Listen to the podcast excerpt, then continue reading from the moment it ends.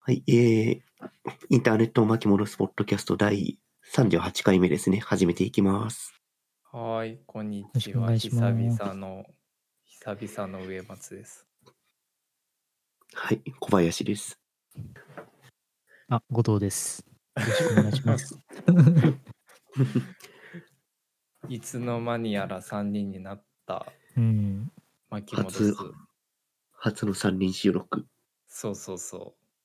やっと実現しましたね。実現しましたね。うん。ラジオっぽい。ラジオっぽい。本当 だ。ラジオっぽい、確かに。そうでもなんかいやーラジオって、なんか二人でやることの方が多いような気がするんで、まあね、確うかなんんにか。結構新鮮す。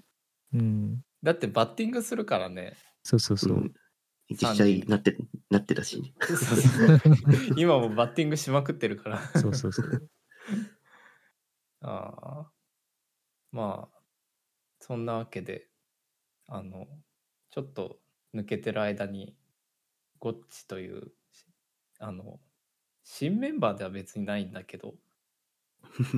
ね、ポッドキャストに参加していただいて。で、その間、ちょっと僕は、あの、ちょっと山に行っておりまして、うあん。の、ドローンのライセンスを取ってきてきました。おでそれがこの収録日に2週連続開講だったん試験も含めて開うんうんう講んだったので、ちょっとこう2週間収録開けさせてもらったんだけど、まあ、一応ライセンスは無事取れてこう合法的にドローンを飛ばせるようになったという運びですね。おめでとうございます。おめでとうございす。ます。ありがとうございこれます。あ、いえいうえんこれってライセンスを取ると、うん、あの、ノーライセンスの時に比べて一体どういう風に変わるんですかなんかああ高く飛ばせるようになるとか、なんかえっとね飛ばせる範囲がが変わるんですかえっと、そうそうそう、飛ばせる範囲が変わるというか、なんかいわゆうるその、国交省への届け出等が、えっと、まあ、やりやすくなるうん。というのが、なるほ今ど年の6月までの現行制度で、うん、で、6月以降に、えっと、ドローン買う人は要注意なんだけど、ドローン買うなら今だか、今だ説があるんだけど、うんうんうんあの6月3 20日以降かに施行される新しい法律では、えーとドローンにリモート ID というものの搭載が義務付けられかつ国土交通省に全部の機体を6月20日以前のものも登録しているものしか飛行させてはならないっていう法律うん。そなんうか車みたいになってきました。そうそうそうそううんうんそうなのんでその今はその猶予期間みたいな感じでなぜ僕は今取ったかというと,、えーっとまだ厳密に法的にドローンの免許っていうものは存在しなくてさっきライセンスって言ったのはそういうニュアンスなんだけどうんあの、まあ、ライセンスを取っておくとまああの実際免許制になった時にある程度いわゆるその筆記試験がパスになったりとかあるいは実技がパスになったりみたいなそれこそ車と同じような自動車学校行ってた人はほら学科だけで済むじゃん。はいはいはいはい。ううんん、うんうんあんなようなイメージで2段階のうちの1段階がパスできるような仕組みになりそうだということを踏んだのとあとはえーっと、まあ、シンプルに DJI の Mavic3 シネっていうモデルが出てでちょっと結構値段が張るんですようんうんうはいん58万、まあ、60約60万ぐらいえなんーだ、そうなのハイエでンドですか。うんそうなんかちょっとためらってたんだけど、うんうんうんまあ、そのリモート ID を6月20日以降はその外付けで取り付けるかあるいは搭載機体に内蔵されるのを待たないといけなくってうんうんドローンねでそのリモート ID っていうのは何かっていうと,、えー、と警察当局等に、えー、と飛行ログを常にこう常時そ送送受信するような装置。えうんうーうんん、そうそうそう。で、えーっと別にその常にトラッキングされて困るような飛行違法な飛行は今までもしていないんだけどまあ心理的なハードルは正直あって、うんう、うんんで、えーっとまあ、6月20までに買ったものに対して、えーっと国土し交通省に申請さえしておけばそのリモート ID の積搭載義務が課せられないんだよね。うんうんうんう、うんんだから、なるそほうどそう。なので、もう今しかないと思って、駆け込み需要ってやつで、あの、 ちょっととりあえずドローンポチって、ライセンスも一緒に講習を受けてテストを受けたっていう感じですね。なるほど。ううんん。ドローン周りの法律ってそんなに整備されは始めてんですね。そうなんですよ。これって完全にテロ対策ですよね。おそらくですけど。そうそうそうそう。あだから、もうあの、ドローンのその講習でも、やっぱ明快に首相官邸などって書いてあったから。なるほど。あと原発とかね。そうそうそうそうそう。首相官邸っていう文字がね、もうあの際立ってたから。うんうん、なるほど。政府施設とかじゃなくて首相官邸っていう字面がちゃんと載ってたからね。はいはいはいはい。うん。そえのライセン常にこうス、どうぞ。ああ、どうぞどうぞ。うんうん。あ、すいません。常にこうんう、送受信をこうしてるってことは、こう、なんうかん危険エリアとかにこう入ったときに、何かしら、なんか警告があったりするんですかなんかえ。っとねおー、今ね、現時点でもう結構、まあ、えっと、DJI 製のドローンしか僕は触ったことないんだけど、うん結構アプリがよくできててあの、飛行禁止エリアとかだとそもそも飛ばガチの禁止エリアはと本当に飛ばせなくなっていてへーで、えー、といわゆる許可申請が必要なところは本当に許可取ってますかみたいなアラートが出るようになってるえーすごい。よくできてますね。結構よくできてるそう、うんうんうんでまあそうなんだよ、まあ、今後リモート ID が搭載がマストになるとまあそのうーんなんだろうねやっぱ心理的な ハードルっていうのが一番大きいかなうん。うん逆逆逆に自由度が広がるとかはないのそういうトラッキングされてるから比較的安全に飛ばせるところが増えるとかっていうのはないの、あそれはないねそれはないけどただうんあのいわゆるホビー用途で今まで適当に飛ばしてた人たちは、まあ、撲滅されていくので、うんうん。それは、まあ、巡り巡って安全性の向上にはつながるとは思ってる。うん。うん。ああだってさなるほどそうそう、正直さ、まあ、あの、同じ DJI ユーザーながら言うべきことじゃないんだけど、マビックミニとかがさ、こう5万円とかの GoPro とかと同じ価格帯で販売されちゃうとさ、で、それが高度150メーターとか飛べるような機体だからさ、うんうんうんまあ、正直あの、まあ、学生さんとかでも持ってる子結構いるし、うんまあ、無法地帯なんだよね今。うんうんうんうん、でもう本当に操縦者の人格というかその考え方に委ねられてる部分が実態としてあってその飛行禁止エリアでの本来禁止されているけど飛行してしまうとかっていうのもやっぱ、うん実態としてあるので、うん。で、そういう、その、まあ、これはどう考えても許可が取れないであろうっていう場所で撮られた映像とかも平気で YouTube に上がってたりするから、うん。うんううんんまあ、その辺が、まあ、法律が整備されていくと、だんだん減っていくんじゃないかなとは思うね。うんなるほど、うんなるほど。うん。ちょっとドローン関係で自分がずっと気になっていたことがあったんですけど、うん基本的に私有地だったらうん。うん。街中でも飛ばして大丈夫なんですか私有地の範囲のそのあ上、えっ、と、ね、上だったら。あ、それでもね、ダメな場合はある。ああ、なるほど、なるほど。うん。あの、いわゆる、えっと、例えばその、えっと、空港が近いとか、うん。原発が近いか。とか、なんかそういう要素が相まっての私有地の場合は、私有地内でもダメだったりすることがある。うん。なるほどなるほど。じゃあまあまあ、で田も舎の、あ、田舎の広い、うん、まあなんか庭のあるような家とかだったら、まあ、あの、そうそだのね航路とかになっていなけれそうば、そうまあ問題ないっていう。そうそうそう。でうんなんかさっき言ったその心理的抵抗っていうのはなんかあのゴッチが言ってくれたの結構近くて、あのえーっとここはそのエリア的というか法法解釈的には合法なんだけどでも例えば空港がちょっと近いぞとかなんかいわゆるさそのグレーゾーンっぽい場所で飛ばしていいのかなこれ通報されたらどうしようみたいなそのヒヤヒヤしないといけないみたいなログを飛ばされることによってねうんううんんう。ん、なんかそれだったらもうなんか今のうちに今の最新のあの 最高の画質のドローンを手に入れとこうと思って、うん。うん、ちなみになるほど Mavic3 シネはめちゃくちゃ画質が良くてびっくりしましたあのなんか見てるだけでもやばいっすね。そうあのねえーっと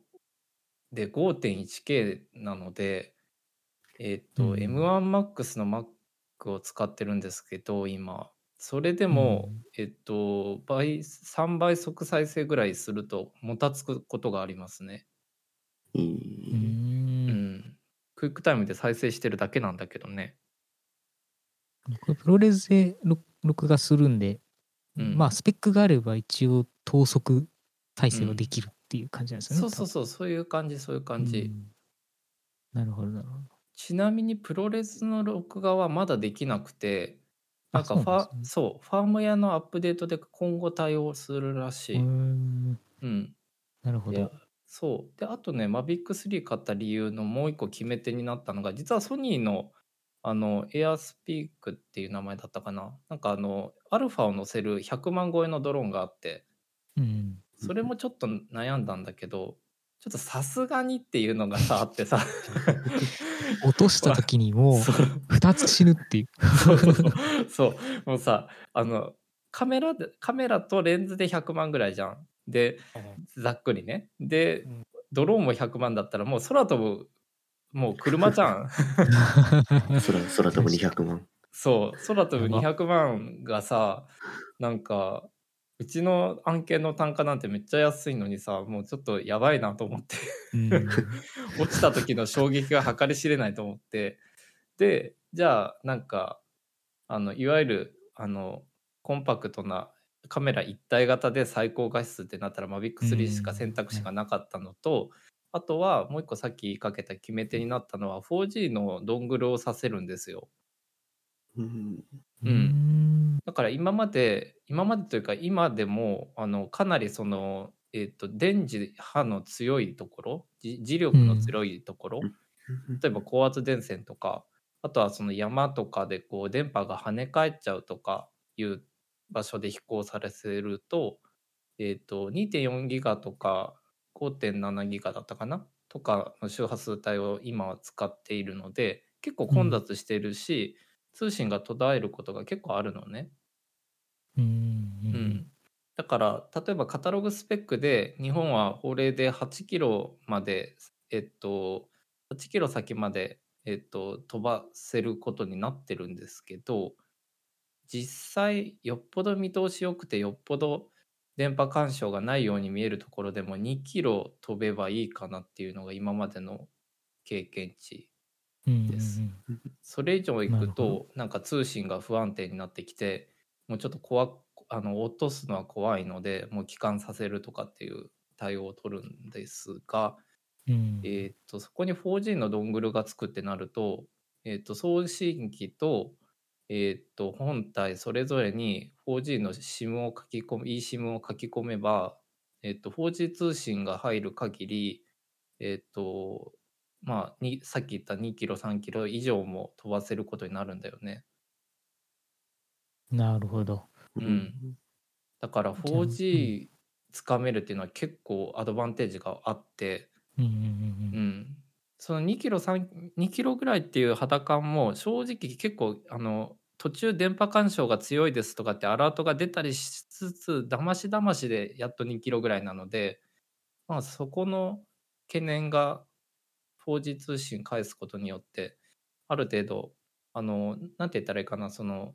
えっとある程度っていうのはいわゆる映像伝達は正直そこまで望んでないんですよ。うん。あのストリーミングが綺麗とかっていうのはそこまで求めてなくて安全に飛行できて安全に帰還するっていうそのいわゆる操縦命令だよねうん。その信号はまあ、あの数百キロとか数十キロバイト程度のデータのパケットで済むんだって。うー。うんん、なるほだど。から、まあ、だからその 4G の回線でも十分というか、うんうん。なので、ちょっとちなみにその Mavic3 のあの 4G ドングルはまだ日本では発売されてないんですけど、まあ、販売されたらまたレビューをしたいと思います。ぜひぜひ。ぜひぜひ。ぜひそれってなんかロング SIM カードかなんかぶっ刺すんですかえっとね、多分ね、eSIM を書き込むんじゃないかな。ああ、なるほど。。うん、う普通んに。システムなんですねそれか SIM カードぶっ刺すかどっちかだと思うけど、おーなるほど。フォうん 4G だから番号が付与されるみたいな感じの。そうそうそう、あのデータ通信だね、詰まるところ。うんああ、そうだよね。モバイルデータ通信だよね。そうそうそうそう。うんだから、まあ、4G の電波はねほぼほぼあの業務で使う例えば会場とかも含めて電波は大抵浸透してるので、うん。うん、かなりその電波干渉に対応できるかなっていうのがあってちょっとマビック3シネを買ったっていう話でした。うんなるほどう。んいいっすね。ドングルつけてスペック通り6キロ飛んだら楽しいでしょうね。あのねそうだねまあえっといげ厳密に言ったら8キロだけどあうんあ、8か。そうそうそう。そんなに飛んだらす、もうす、もう目視外飛行もいいとこだよね。で、なんか宅配とかできそうだ。ね、本当だよ、本当だよ。そう。だから、ますごいあ、となにかく、うん。あの、なんけうん結構、すごいの、すごい、あの、面白い、ホホビーでありつつ実務になってるんだけどさ、ドローンは。うん。あのただあれなんだよね残念ながらあの今このラジオの収録メンバーで飛ばせるエリア詰まるとこ田舎に住んでるのって多分僕だけなんだよ ね残念ながらねああ、そっかうん。都内は全滅か。全滅全滅ああ、だからもうあのもうみんなドローンの体験はぜひ我が家へ、うまさんのところに行くしかないですね。ぜひぜひ完全にもうドローン未経験なので、一度飛ばしてみたいですよね。ね、そうだようね。んたけちゃんは何回もニアミスしてるからね。前もね、一度上間さんと会って、飛ばそうっていう話になったんですけど、ちょっとタイミングが合わなくて結局やれそうなかそったうです。そうそう。タイミングうがん、タイミングがを逃しまくっちゃったよね。うん。そなんそかもう日没しちゃったとか、なんか急な別のよよ予定が入っちゃったとそかうそうね。そうそね。うんうんうん。うリベンジします。はい。 6月以降はライセンスない人を、ラうんライセンス持ってる人が近くにいれば飛ばせるの。えっとね、ライセンス持ってる人は、えっと、申請が、えっと、ある程度のエリアは、えっと、パスされて、申請といううか、んライセンスを、ままだその明快になってないんだけど、その免許っていうものをう持っんてる人は、ライセンス持ってる人は、えっと、申請しなくてもいいエリアができて、そうじゃない人は、えっと、一切申請がないままだと、もうすべての飛行が違法になる。うんああ、じゃあ、6月以降はうん僕らは運転もできないってこと、そうだね。そうなゴロるね。うん。なんかお部屋の中でとかだったらいいのかもしれないけど、うんうんうん、逆に部屋の中って難易度高くてさ、あこあ、うまあ。 GPS とか補足しないから。うんうんううんんう。ん。そうそうそう。いやー、ぜひ皆さん、あの、静岡にお越しいただい て、はい。6月までに。 6月、いや、あの、僕は、あの、ライセンスを一応取っあ、そうか、ろみんなも体験する場合は6月までですね。なるほどうんうんうん。そうだね。確かにじゃあ確かそに。れまでに、そうですコねバ。さんと一緒に行って、そしそうでてすね静岡からこのラジオをやるっていう。あ、それめちゃいいね。リアリアルルリア3ルタイ人ム。リアル 3, 三人。あー録音どうしよそれいいね。どうしようね。う。一つのマイクで無思考で撮るしかな いです。うんあ今のイエティマイクは無指向で取れるんで持ってきますよ。じゃあ、おーぜひお願いしまーす。じゃあ、コバさんは都内から自転車で、え ーとそう、ゴッチは、こう、あ自の、分新はつ幹く線。ばエクスプレスと新幹線で行きます。いやー品川で降りてもらって、自転車で一緒に。銀行バッグを持っていかなきゃ。いやいやいやいや。そっかまあ、ねコバさん一応自転車で行ったんでしたっけ上松さんのとこまで。そそうう、、しし静岡まで途中で行こうとしましたね。そう。コバさんは、あの、ああれ今、今の家からだっけ都内からだったっけあの時。あ、そうそう。今の家から、うんうんえっと、あれ、あれ、どこだっけご五反富士五反場五反場じゃないや。御殿場か。御殿場経由で。はい。うんうん で、沼津まで行って、、うん沼津まで行って、そこで雨が降ったんで、諦めて沼津から、はい、あの、お近くの駅まで、で行こうしました。なるほど。いやいー、もうや高速乗ってる時のーね、、あの、なんだ、ジャンクションとか、うんうんなんだサービスエリアの名称で見るようなところがいっぱい出てくるんで、あコあウ、さんはそれを人力で行ったわけです。確かにね、御殿御殿場とかね、よく聞くもんね、海老名とかね。エビナそとうか。自分自分の足で行きましたよ。いやや ばいっー、すね。いやちょ、っとその辺の話も。いや、すごかったよまた聞き。たいあの、うん、なんか、あの、あの、なんだろう、なんかこう、あの、なんて言ったらいいかな、こう、あの、宇宙から帰還した人が、こう、なんか月から帰還した人 が、あの、家の前にいるみたいな感じ。静ボロボロだ岡の僕の家の前にみたいな。そうだよね。なるほど突然、その、自分の近く、家の近くで、自転車引いて、ね、友達が歩いてくるっていうね、しかも東京にいる。 そう 結構びっくり。結構非日常だった、あれは。あれは、いい体験でした。ね。いやー、まあそんなこともありつつ、ノーツに入っていきますか。そうですね。そうですね。で、ちょうどラジオの話がありましたけど、うん。なんとこの巻物ドット、あ、巻物、あ、インターネット巻物スポットキャストかのドメインの、巻物 .net のドメインが更新されておりました。ねとい。うことは、とということはってことですかですね。 1年、2年目突入してますね。おめでとうございます。いやー、おめでとうございます。いやー、おめでとうございます。 38回。ねそう、まさまさかなんですよ。なんか、コバさんの思いつきで始めて、じゃあやろうって言って、なんか、環境をつカピが作ってくれて、あ、ちなみに、うん一応いあのこのラジオはさあの趣旨として全く誰も広報しないのであ の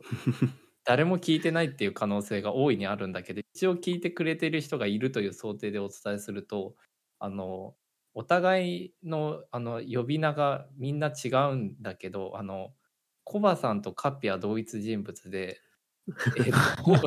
ゴッチとタケちゃんは同一人物です。そうですね。はい。そこのね、ラベラベリングがね、微妙に違うから。そうラベリングがさお互いのこう知り合ったプロパティが違うがゆえにちょっと微妙に違うんだよね。もうディスクリプションに書いておきましょう。もう、あの後藤 AKA、たけちゃん AKA ゴッチみたいな、まあそういう感じで。そう僕自身もあの別に使い分ける気もなければ混同してる部分があって結構あのはいはい直感的にたけちゃんとかゴッチとかよく間違えてうんうんうん間違えてというかあのどどっちも使っちゃうっていう感じなんだけどはいはいはい。うんいやーね、いまやあ、ーそういうわけで、まあ、あの一応3人しかいないんですけど、まあ、巻物 .net が1年経ったということで、 そうです。なんねで、そうですね、ちょうど今、名前の呼び方とかあったんですけど、プロフィールページとか作っときますか、簡単に。ああ、いいね。あー。そうですね。そうそうだね。そうし僕ましょう、もう会社のウェブにあのリファラ来てほしいから、ちょっともう会社のウェブとか貼っときたいわ。 あ、ぜひぜひ。じゃあ、ちょっと GitHub の、なんかリポジトリにファイル追加しとくんで、はい適、当にアップデートしといてください。ありがとうございます。はい。といっじゃたあところで、ね、ちょうど今、GitHub の話題が出ましたけど、うんううんん。うん。俺もなんか、いつからだっけな。なんか全然前回、3回前ぐらいから話題に上げてあげようかなと思ってたやつで、うんうん。えっと、GitHub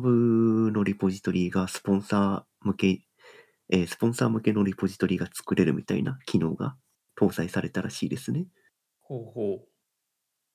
で、スポンサーっていうのは何かっていうと、まあ、お金払ってくれてる人ですね。う。うんううん。うんんうんお金払ってくれてる人にだけ公開できるリポジトリがうんつ作れるようになってるらしいです。うんうんうん。なるほどね。ポジトリのサブスク化っていう、そうだねそうそういうことですね。そういうことだよねうん。うー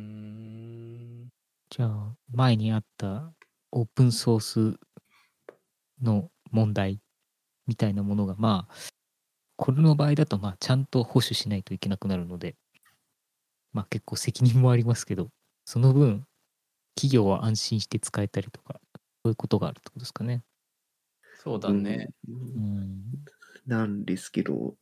その おオープンソース OSS の問題をこれで解これが解決するかっていうと、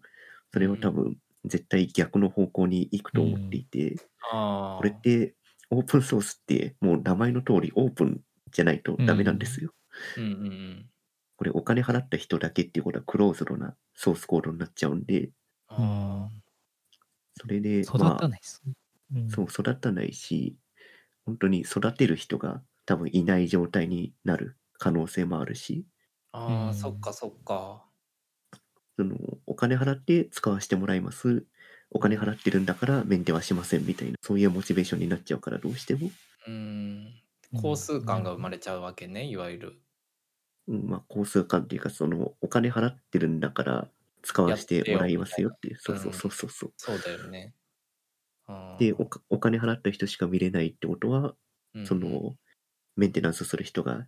うんうんその一人しかいないとかもしくは一つの企業しかないみたいな形になっちゃうので、うんうんなんかオープンソースっていう文化ができた文化ができる前の状態に戻りつつあるのではなかろうかと危惧してますが、ああ、確かにね。なんか、今、し初見でニュースのこの、えっと、なんだ、このウェウェブサイトは。あの、あ パパブリックキーパブリックキーという、ううんん、ところの原文を読んでた時の印象と、カッピが補足してくれたい後の印象で結構僕はガラッと印象が変わったんだけど、うんうんその開発者が簡単に経済的な支援を受けられる仕組みを提供しますというふうにパブリックキーの記事には書いてあるんだけど確かにカピー言ってくれているように OSS の概念から考え直してみるとちょっとずれてくる可能性は大いにあるね。うん、そうなんですよねうん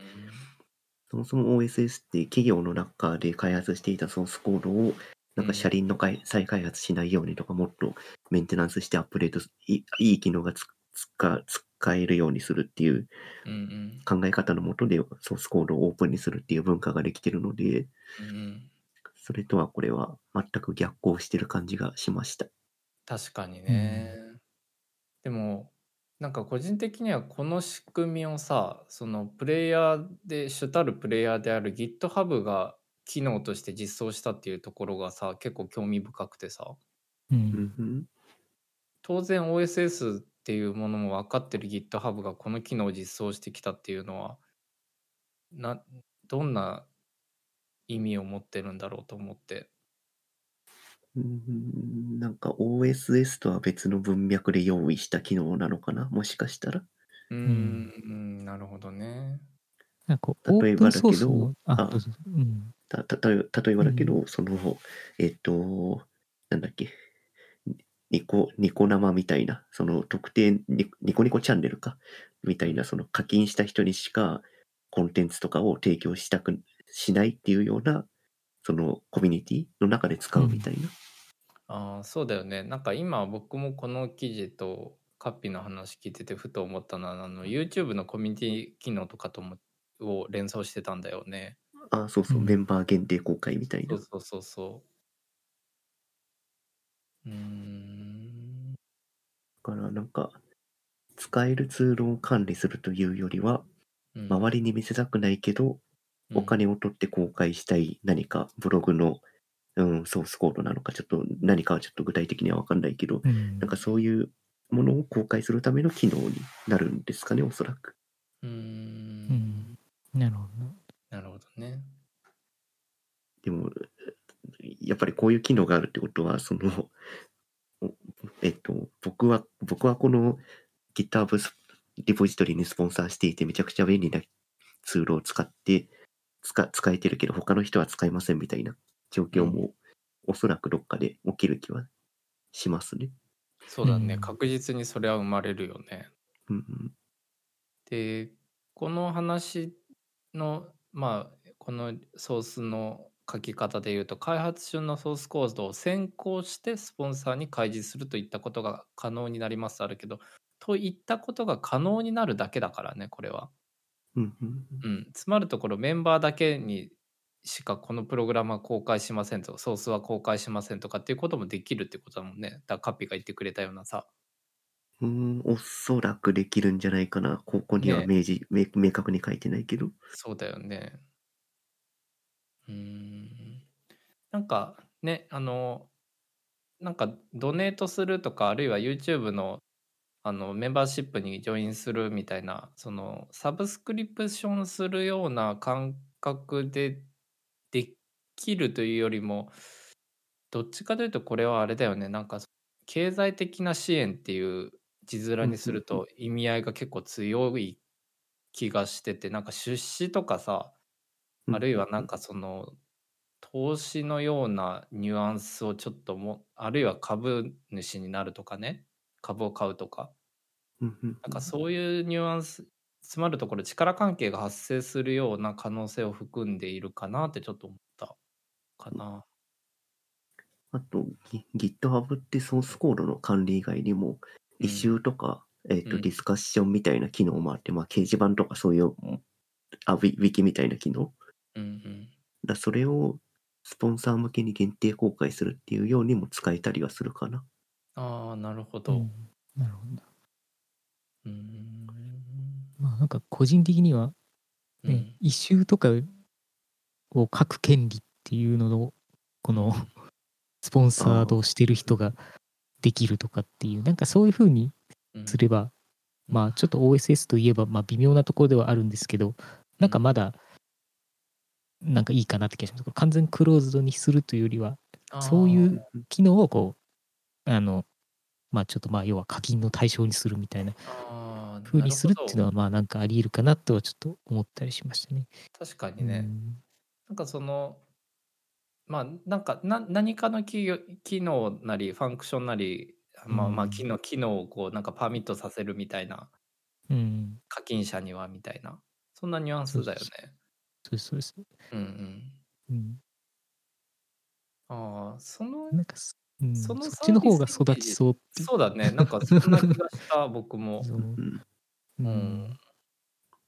から実際にソースコードを書くというよりは、そのソースコードの方向性を決める権利を得るみたいな。うん。そうそうそうそう。みんな使えるけれども、あの、うんこういう機能欲しいとかっていうオーダーというか、あのうんうんそういうのを言うときには、うんうん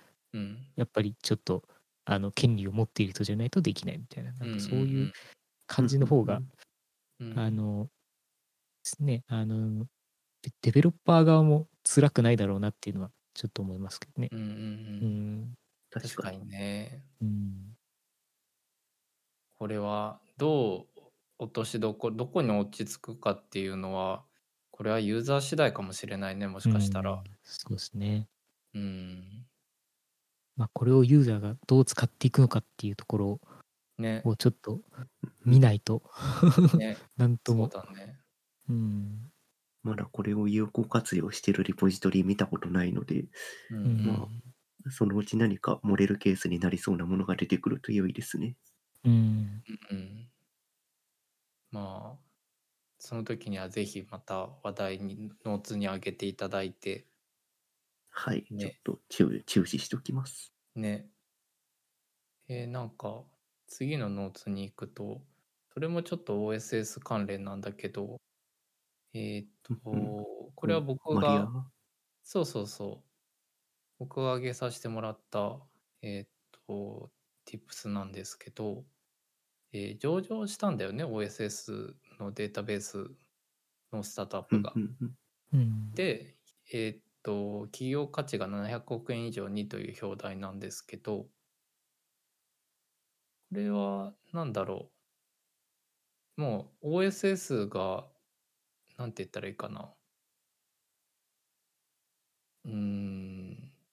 なん、これはなんて形容するのが適切かな。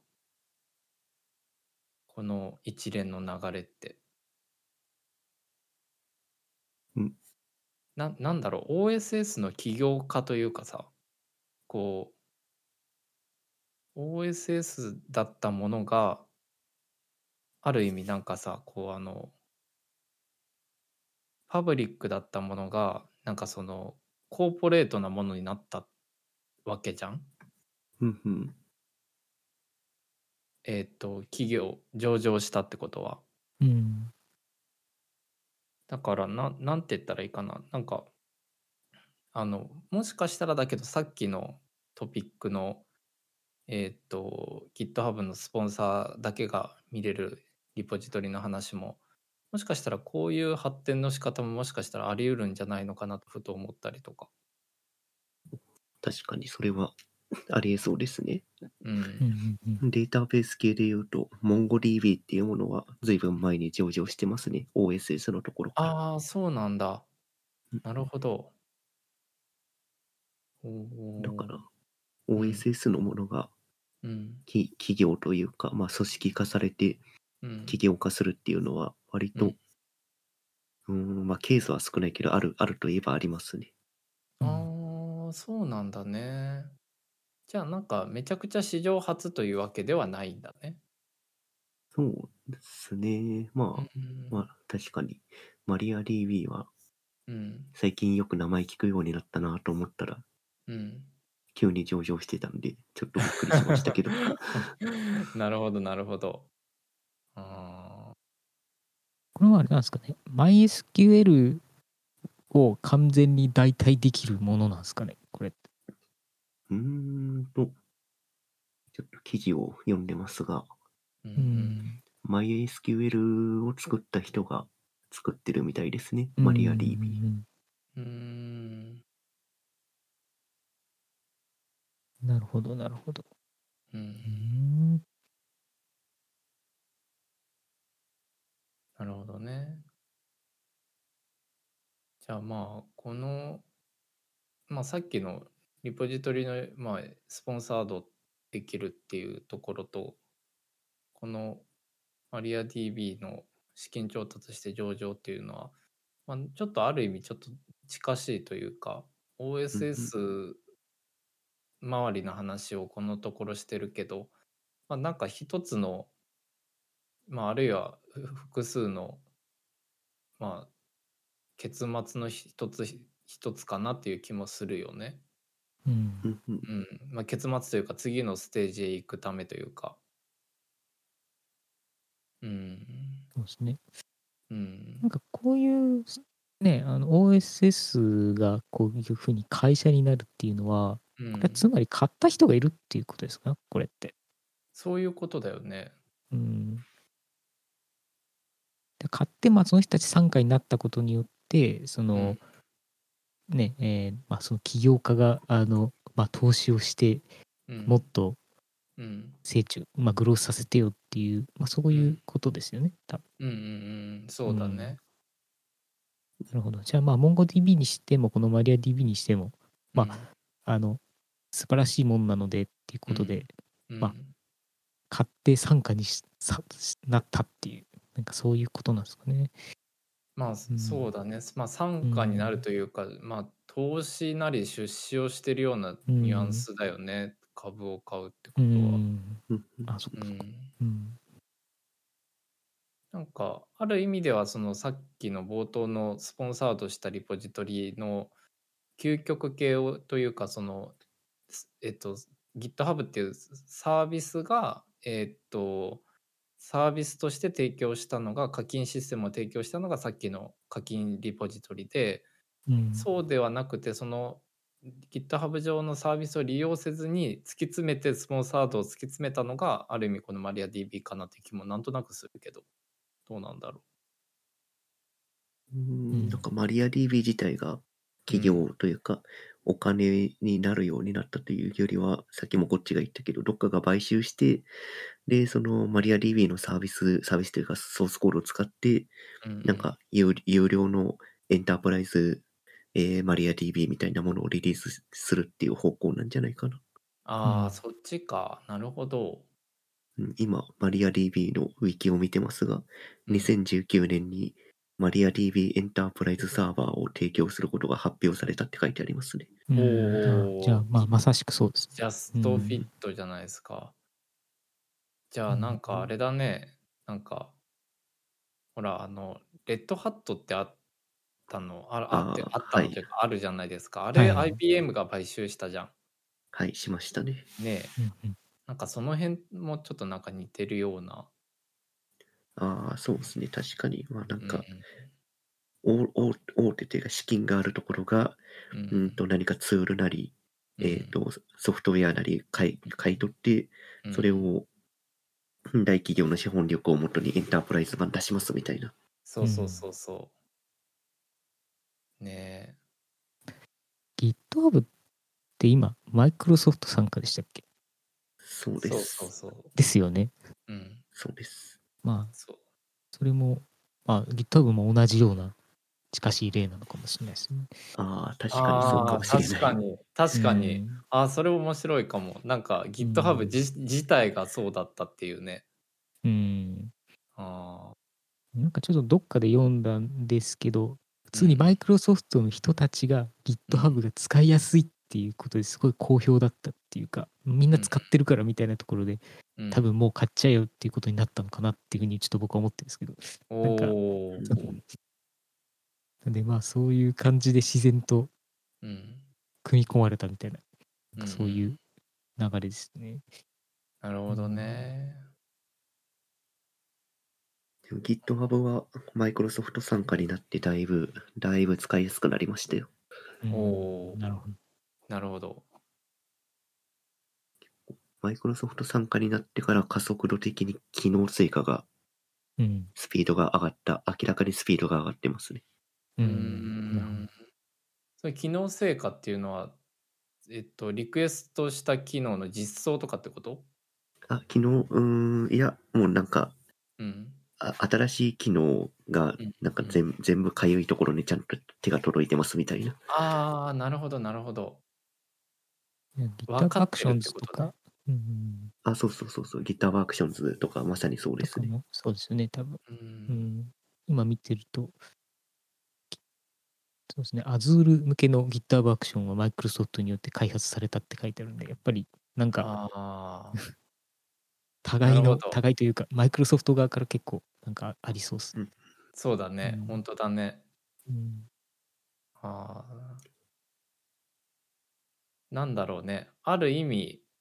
あの Windows で世界を制覇したマイクロソフトは OS が浸透しきった後もやっぱり次にも制覇したと言えるのかもねもしかしたら制覇してる途中というかうんうんなんか、 コードの開発とかその辺では、もうだいぶマイクロソフトの影響力は大きくなってますね。そうだよねその GitHub 上でエディターとかが使えるんですけど、そのエディターもうんマイクロソフトがもともと開発ししていた VS コードのエディターがそのまんま GitHub 上に乗っかってるとか、そういうのもあるんで、うんそうだよね。なんか、なんかね、あの、たかがエディターされどエディターでもう大昔、え、一番最初さ、みんな触ったエディターなんだった僕、テラパッドだったんだけど。おーメモ帳っす。おお。テラパッドか EM エディターのどっちかだな。 ああ、EM エディターっていうのもあったね。懐かしいな。くらいでいたですかね。あああ、ーあった桜ね。うんあと、ヒデマルね。そうああ、ひでまるは今でもなんか最近最近っていうか割と最近なんか最新版がアップデートされましたねひでまる確かあ、うんそうなんだ。そう。だから開ま発だ、はそう、続いてるらしいです。現役っていう。そう。一応なんか共通のバックグラウンドとしては Windows を挟んだ後にみんな Mac を今使ってるっていうこのうん3人なんだよね。ですうんうんねだからそこで言うとなんかみんなあの近あの名古屋で一緒に暮ら一緒に暮らすなんかちょっとおかしいな名古屋にみんないた住 んでみるんとこないた時になんかさあのサブライムとかが流行ってたじゃんはいサブライムサブライムテキスト。そう、はいはいあはい懐かしいなと思ってでサブライムから時代がだんだんアトムに変わっていくぐらいで3人はこう離れ離れになり で今 VS コードの時代うにんこうインターネット上で再来す再再集結するっていう、そうで すね。そうそうなんそうか、なんか流れとしては、うんなんかね、まあ僕初めてサブライムテキストを初めて有料で買ったんですけど、エディターを。ああ僕もソそうそそううだったうんあそれこそたけちゃんに紹介してもらって買ったフト気がするあーそうかもしれないですね。うんうんまああの、今でも、やっぱサブライムテキストが一番軽いと思ってるんですけど、うんうんうんで、まあアトムに移行して、ただなんうんかアトムが最近なんか、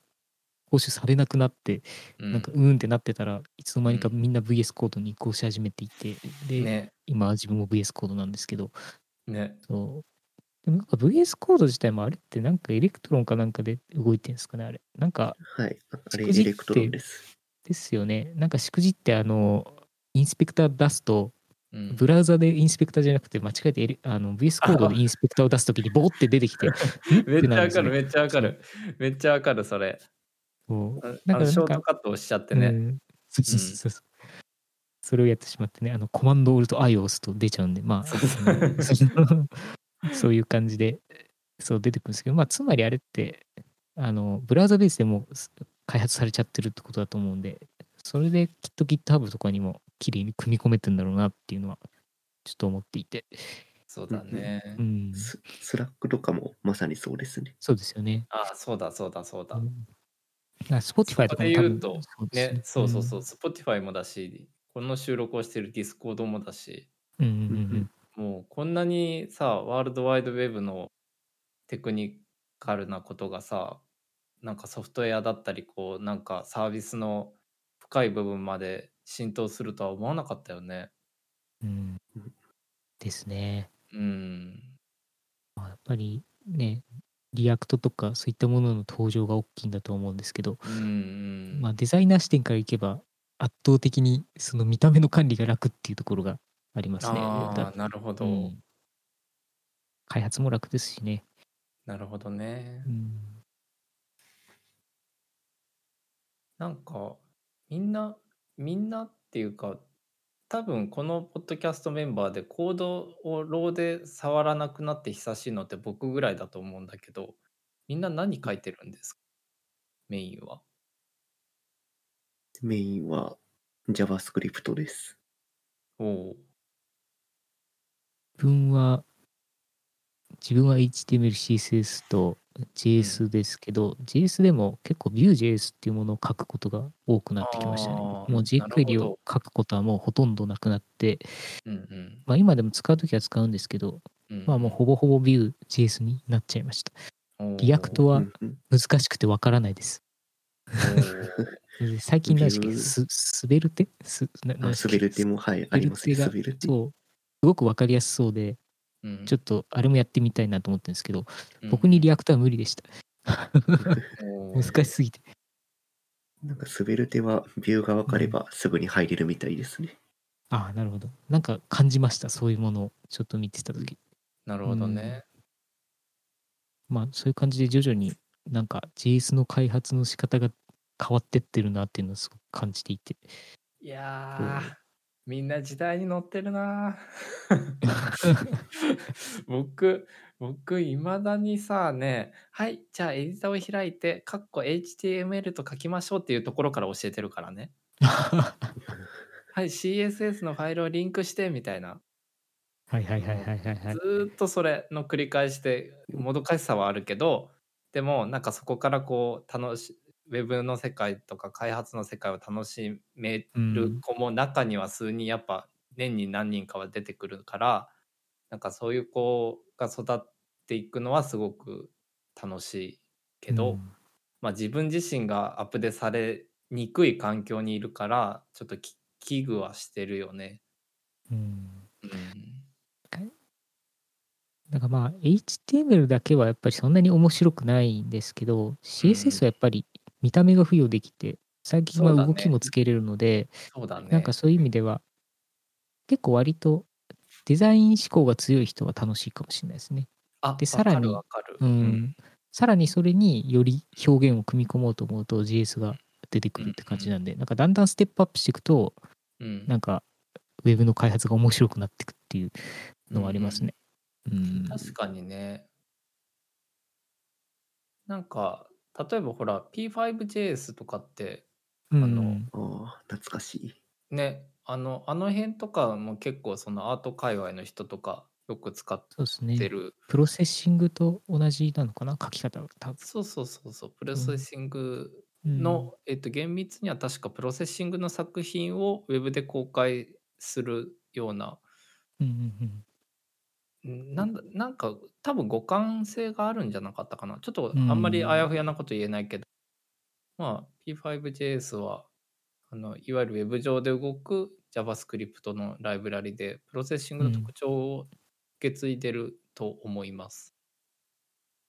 そうですね。本当だちょっと調べてみたら書いてありますねプロセッシングの文法と一部は共通で、ウェブでも柔軟にクリエイティブな表現ができるようになってるとありますね、うんうんうんうんなるほどうね。ん。そうですね。こういう P5JS 系の人たちと、まあ、最近だとやっぱ WebGL ですかね、うん 3JS とかうん、あの辺をやってる人たちっていうのがもう圧倒的に増えてると思っていて、うんうんなんか 3JS に関しては結構沼なので、自分もまだ触りしかやっていないんですけど、うんあれわりかし 3D の知識がないと多分できないと思いました、うんうんあれ。うんうんうんんそうなるだからほど。 EJS が今多分、その、ビジュアルコーディングというか、ね、うんあのそういうものをやる人たちにとっては多分一番ハードルは高いけれども、めちゃくちくちゃ楽しいっていうのが多分 3JS なんだろうなっていうふうに、ちょっと思ってますね。。なるうんほどね。なんかそこで言うとちょっと言語から外れるけどさうん。あの 3D の映像を作るときにさうん。今あのめちゃくちゃブレンダー使う人増えてるああ使ってま。す。うん。あやっぱりうん。でさなんかそその増えた要因ってシンプルに映像制作でまああの転用というかあのその 3D ポリゴンゴリゴリじゃなくてあの、まあ、アニメーションのボーンにしたりとかまあいろいろ使えるっていうことももちろんあるんだけど、なんか VR チャット上の小物を作って売るとかっていうさああ、アセット系うんですね。うんうんそうそうそうありますね。そういうなんか使い道だったりとか使い手の人も結構いるみたいでうん。ブレンダー勢があの僕は仕事場がほぼ半分ぐらいスタバなんだけどあの外部があの画面が見えてもいい仕事はスタバでやることにしてるのではいはいはいはい。そうあのそうするとねなんかあの日に日に動画編集してる民の割合とかブレンダー民の割合とかがこう、えー、定点観測できるんだよ。面白いですねう。んうん、結構面白い。で、動画編集する人のボスとか、まあ、ブレンダーも含めて、その動画系の人、クリエイティブの入り口っていうのは確実に広がってるなっていうのはめちゃくちゃ感じますね。ですね。うん。いや、ブレンダーって本当にまさしく OSS だからこそあそこまで伸びたと思うんですよ。ああ、で確かに。アホみたいにチュートリアルあるじゃないですか。やっぱりね本当 OSS なのアホみたいで、そう、下手したら小学生とかうん。でも触れるわけですよ。うんうんで、実際小学生でものすごい作品作ってる子とかってもう山ほどいるので、なんうかん、これはまさしく OSS のうんね、あの、あですよねうん。っていうふうに思っっていて、うん 3D のソフトってアホみたいに高いじゃないですか。高いですし、そもそもライセンスを手に入れること自体がめちゃくちゃこう、あの、ハードルが高いっていうものだったんですけど、もうね、これそはうゴッチとしか共有できなくて申し訳ないけ ど、あの、マヤの地獄あ、やね、うん100くらいしましたっけあれ。あ、アホですよね。 高いねそう、オートデスクのマヤっていうそうそうそさ、うんね、3DCG ソフト、ダロル先生っていう人に僕ら教わったんですけど、ロもう地獄だったよね。。うん。いや、あれは学割だからまだなんとかなったりし、なったと思うんですけ ど、あれ普通のライセンスだとやっとれんですよね、正や直っね。とれんですわ。そうう。ん。でしかも買ってからその後アップデートするためのお布施をしなきゃいけないとうんかうんうんっていうのいでや、さらに地獄みたい本当だよ、本当だよ。で、なんかさらにプラグインを買ったりするとあもうなそうそうそうそう。な。ねうんそうそ。そう。ね。やっぱり今で 3D ソもフトうん全般、全般高いですよね。高いうす高い。マヤと 3D スタジオと多分メジャーがその2つだと思うけど。っていうかそうですねもうなんだろうブレンダーよく出てきたなっていう感じだし本当に OSS の恩恵だよね恩恵というか成功した例の一つだよね。うんうんうんうんうん、そうブレンダー自体は結構昔からあったんですよねあったんねですけど、そうそうそう多分 OSS になってなんか、うん多分 UI とかがすごく良くなったんですよなんかどっかのタイミングで、うんうん2.8とか、うんあなんかわかんないですけどなんかそれぐらいからすごく良くなってそう。うんうん、で自分も UI が今のやつになる前がすごく使いにくくてよく分かんなかったんですよなのでずっとシネマホディオ使ってたんですけどうんうん、キングレンダーをお正月から勉強し始めて触ってるんですけど、うんうんうん、あ、まあ非常に分かりやすくてうんうんうん普通に良いと思いました。なんか、おーうん、結構その Python とかプログラムが書ける人は普通に楽しく、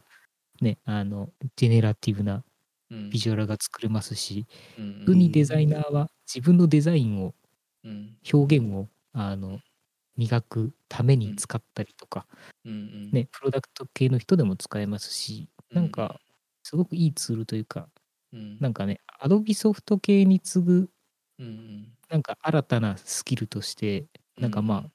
れからの世代の人たちは、まあ、うん必須になってくんだろうなぐらいに思ってます。あー、なんかそれぐらい、そううだん。それぐらいやっぱりなんか、ああの、やれることが圧倒的に広がるので、確かになんかさもうあの例えばいわゆるそのマヤとかのあの頃の 3DCG っていわゆる 3DCG っていう映像だジャンルのものしかジェネレートできなかったじゃんもう今そうじゃないからねそうですね。ううんんだからまあ、わりかし自分は結構その 2D デザインうんうんへのしんあの親和性が高い 3D を作ることが多いんで、うんうんめちゃくちゃその、綺麗な、うんね、あのハイレゾな CG っていうのはあんまり自分にとっては必要なくて、うんうんなので、自分はそういう、すごくシンプルな文脈で使ってるんですけど、うんまあ、そういう部分で使っているふ部分で感じてるのはうんなんかまあ新たな物差しが手に入ったなっていうふうに思ってますね。なんかおーいられていきなりデザインをするんじゃなくブレンダーでデザインを始めてみるみたいなことができるようになっておーちょっとあそうなんだ。あなんかその使い方僕全然及んでなかったです。あのやってみてください。やってみます。うん角度を変えたりとか、うんうんその照明のその、ね、白黒の部分の面みたいなものがある意味自分で自由にコントロールできるのでうんうんうんその辺があの新たな気づきというかうんうんなんか手で実際の模型を作ってぐるぐる回してるようなことができるので、うんうん個人的には結構なんか面白いなと思って使ってますねブレンダー。おーなるほど、うんなんか僕はブレンダーはあのそれこそシネマ 4D の派生じゃないけどさそのうん映像をエクスパンドするために使っていたぐらいのニュアンスなのでちょっと自分がアップでできてなかったなグラフィックもいけますよ。ねえちょっと最近それめちゃくちゃ掘ってるんですけど、うんうんそのブレンダーで作ったモデル自体を SVG で書き出すプラグインがあったりとかして、おお、えー熱い、そそれれには、あれに戻せるっていう。それそれは面熱白いいね。なんかさ、僕ずっとクリエイティブ、クリエイティブのそのコンピュータコンピュコンピューティング界隈にい違和はい感じていた違和感って、もうアドビ帝国になどんどんなっていくっていう、そこだったんだよね。うんうんうんうん。もうアドビがないと何もできないみたいな。もうはいはい。マイクロソフトオフィスの比じゃないぐらいにさ、もうアドビがないと文字も打てませんみたいなうん。現状があるじゃないですか。はいはいはい。で、そこの、そこに抗う勢力はいつの時代も現れるけどなかなか継続しなかったり持続しなかったりあるいは UI がダメだったりファンクションがダメだったりして、ねあんまりスケールしなかったりとかっていうことがずーっと繰り返されてきている中でなんか今教えてもらった話は結構今ワクワクしながら聞いてたんでちょっと 収録終わったらちょっと速攻はじ触ります。あぜひぜひ、もうもう即ダウンロードしてくださね、もうスタバで、うんあのブレンダー民に僕も加わ,、ま、加わるわ。い。ぜひ。うん。ブレンダー、だいぶ初期の頃に触ったんだけど、今は UI はだいぶ良くなったんですかいやよくなりましたよ。なんか、癖が強すぎて、なんかよくわかんなかったんですよ。どう使っていいかがわかんない。そうそうだよね。昔僕もなんか昔はすげえ、そういう。うん。そうウィンドウが大量に並んでるイメージしかなくて。ううんんそう。なんか基本的な構成はあまり変わってないはずなんですけど、あの、まあ、本当に UI のデザイン自体がすごくシンプルになったんですよね。なので、なんか、その、何かをクリエイトする上でのノイズがすごく消えたなと思ってて。おーうんちなみそうにいう、うん、今、ブレンダー JP を見て、早速 MacOSX64 版をダウンロードしてるんですけど、はいはいはい。 M1 ネイティブはないんだなっていうのと、まだないのかなどうなんだろうまあ、ちょっとそれは後でちょっと探してみるけど、公式、あ、公式じゃない、非非公式の個人サイトって書いてあるわ、これ。あー、JP は多分違いますね。ドット .org の方ですね、多分。あそう正しいいうことか。うん、ドット JP がさ、これあの、公式と見せかけて公式じゃありませんってあ上にかいそうそうそう右上に書いてあるんだけど、一番上に引っかかるんです。そうそうそう、これさ、あの、なんか面白いなと思ったのが、うん、あ の、ズープスで作られてるんだよね。ズやープス X キューブで作られてるんですよね。ばいっすね。そう、めちゃくちゃ懐かしいと思って。うんうんうん ううんん。右下に嫌いですパワーアドバイって書いてある。うんえーじなんか Blender.jp がこの上に来ちゃう現状って Google どう思ってるんだろうね日本語だから上に上げてるってことかなそういうことか、うんなるほどいやちょっとー自じゃあ分 M1Mac 使ってないんで分かんないですけど、ううん動くロゼッタかなんかで中動国くで動動くく。うん動うくん動くなので余裕でもう始めますぜひぜひ。 世の2022中年2月19日、ブレンダーをリスタートします。おいいっすね。はい。なるほど。自分も勉強中なんで、また、ぜひ、また情報交換しましょう。ぜひぜひ。うん、じゃあこれ、プラプラグインとかは Python かければなんか作れたりするんですか、あ作ってる人いますね。おおおいますよ。いいますので、あの、コバさん、開発しましょう。 ブレンダープラグイン。なんかえ重要あると思います。どういうものが例えばなんかボタン一つでえっと丸がいい感じにん等間隔に並ぶとかそういう処理が書けるってことなんかそうねですね。うん今、Python の API のドキュメンテーションがあったので、Slack に共有しましたけど、うんうんうんこんな機能があるらしいです。うんなるほど。ああ、ブレンダーの。ええちょっと後で読み込んどきます。うん。なんか、さらっと見ただけでも結構いろいろ網羅してるね。オーディオからビジュアルまでって感じだね。うんしかもオープン、オープン GL。そうそうそええう。うんああ、イメージバッファーとかもある。ああ、いろいろできそうだ。うん。できると思います。なので結構、あの、こういうのを作って、クリエイターの人が使ってくれると、うん。思いのよらない、ね、作品になったりとか、なんかそういうのもあるので、よしうんうん。じゃあちょっと僕、講義、ちょっと開講できるぐらいにやってきますわ。おおいいじゃないですか、ブレンダー。ブレンダー入門講義やろぜひ。う。で、そこの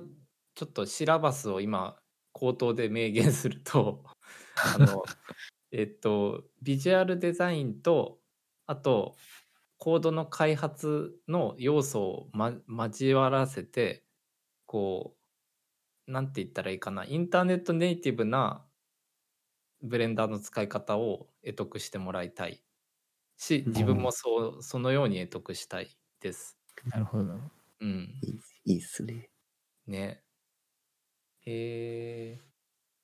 なんか今日なんだかんだ OSS の話でめっちゃ話しちゃった確もかにう。これでいいんじゃないか感ありますね。ねもうめっちゃ OSS 周りで OSS に始ま別にまとめる気なかったのにお綺麗にままとまっちゃった これぐらいにしときますそうですねねちょうど良さげなんで。そうしましょうかじゃあまたうんですね。次はい回に。はい。じゃあ、次回は皆さん、ブレンダーバリバリ使えるようにしときますか。そうだねちょっと軽く触っときますわ。うんぜひぜひ。ぜひぜひ。僕も触ります。じゃあ、はいそんな感じで。はい。じゃはあい、今回はこれで終わりですかね。はーそうい、ですねありがとうございました。はありいが。とおうご疲ざいれました様です。お疲れれ様様で。です